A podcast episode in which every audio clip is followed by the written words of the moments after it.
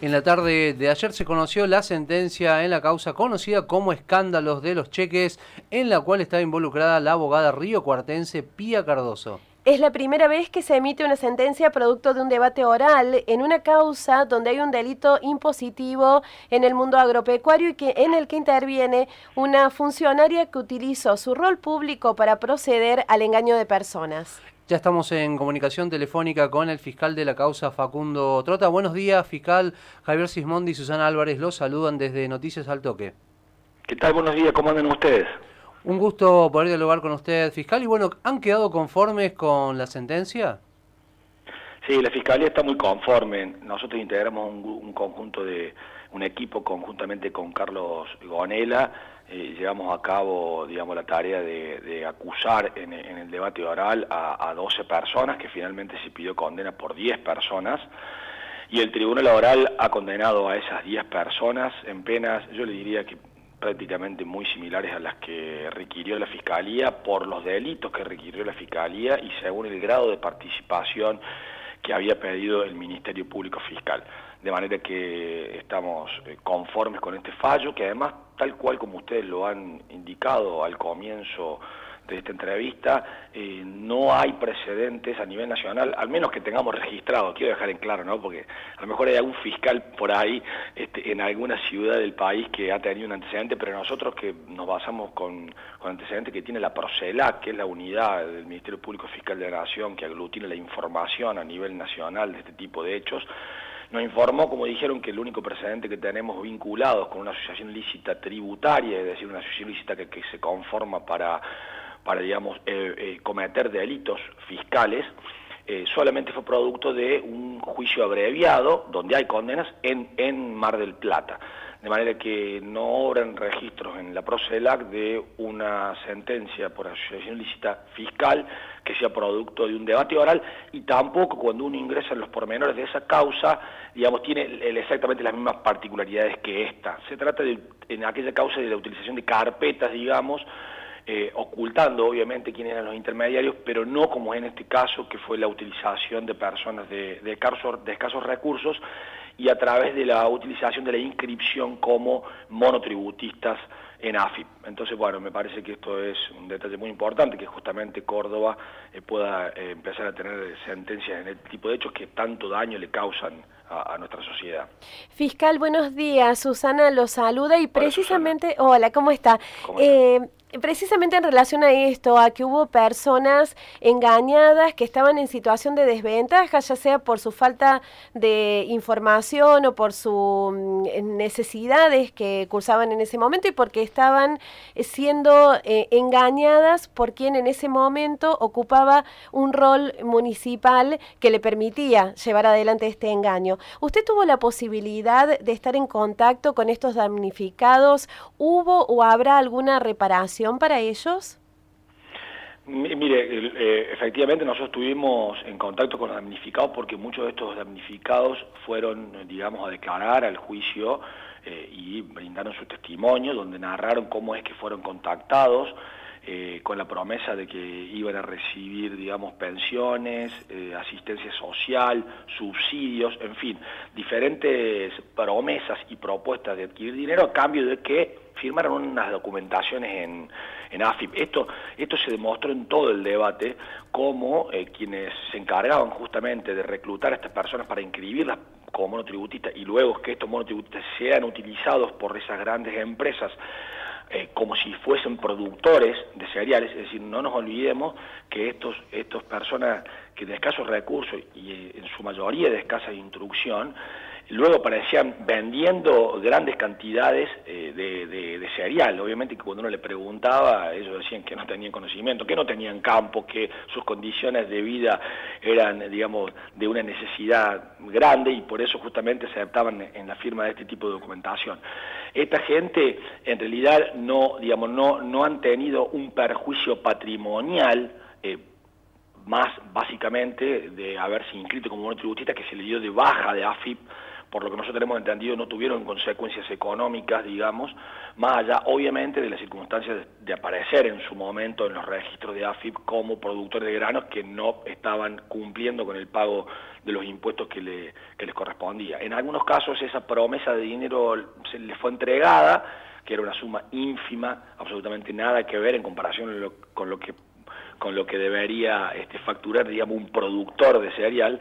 eh, pero bueno, finalmente nosotros no, no digamos, no tenemos, eh, no, no surgió del juicio que ellos hayan recibido algún tipo de reparación y reitero, no, no, no, no es que hayan padecido un perjuicio más allá de lo que significa obviamente estar inscripto como monotributista, haber sido engañados,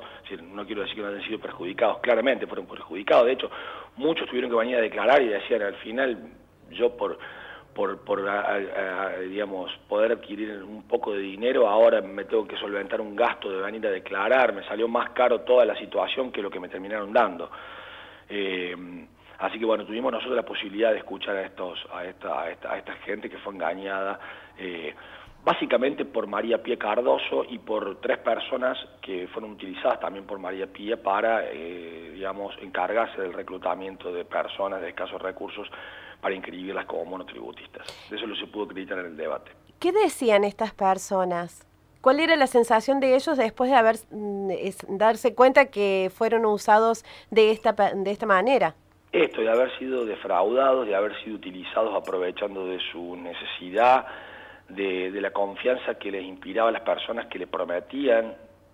Eh, nosotros decíamos, ¿cómo usted no, no no sospechó, y no, a mí mucha gente me había dicho que recibía este subsidio, y bueno, hay gente que recibe subsidio y por firmar una documentación, usted leyó y no, porque yo confiaba, entonces fui a FIP y firmaba, eh, obviamente se sintieron defraudados, muchos indicaban que si ellos hubieran sabido de qué se trataba no lo hubieran hecho. Eh, se sintieron básicamente, creo que todos exteriorizaban ese dolor de haber sido engañados y defraudados eh, haber confiado, digamos, en las personas que le hacían este tipo de, ofrecimientos. Recordamos a la audiencia de Noticias Alto que estamos dialogando con el fiscal Facundo Trota. Ayer se conoció la sentencia de la causa conocido como el escándalo de los cheques, en la cual está involucrada la abogada riocuartense Pía Cardoso. Fiscal Trota, por las características que ha tenido este caso, por lo complejo que ha sido, por lo que usted está narrando, ¿qué tipo de precedentes siente esta causa? Yo creo que es muy importante porque nosotros, eh, y esto lo digo lamentablemente, en la justicia federal no solemos tener muy seguido este tipo de, condenas por este tipo de hechos que causan efectivamente un grave perjuicio a la sociedad. Es decir, eh, estos delitos que son asociaciones que se conforman justamente para, para evadir los impuestos al fisco,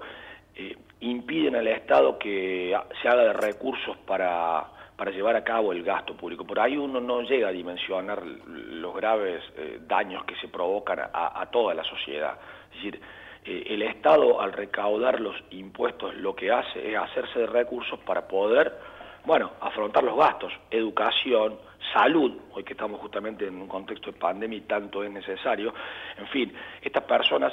se hacen de mucho dinero porque son em, empresarios que hacen mucho dinero, mucho mucha plata eh, a costa de que de bueno justamente de no pagar los impuestos. Entonces me parece que es importante eh, que la justicia comience a resolver este tipo de hechos como un modo no de bueno un mensaje como para que no, no se sigan cometiendo este tipo de crímenes y que los crímenes que se cometan de esta manera, bueno, tendrán sus consecuencias penales. Fíjense que las penas son penas, bueno, importantes, teniendo en cuenta que son penas de prisión. Las personas van a tener que cumplir esta pena en, en cárcel, digamos, no tienen posibilidades de,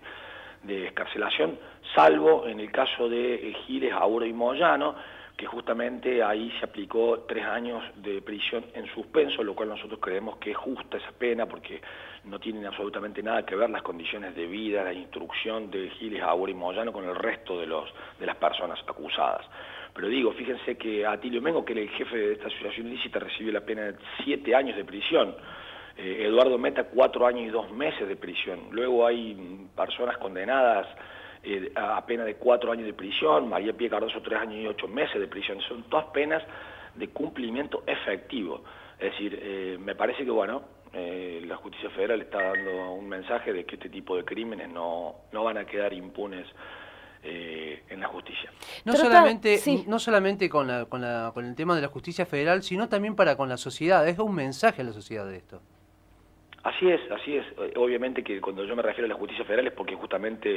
eh, este tipo de delitos lo, lo, lleva a cabo la justicia federal, pero esto es un mensaje para la sociedad, para, para destacar la importancia de que, de que hay que cumplir las reglas, hay que cumplir las normas y no hay que valerse, digamos, de personas necesitadas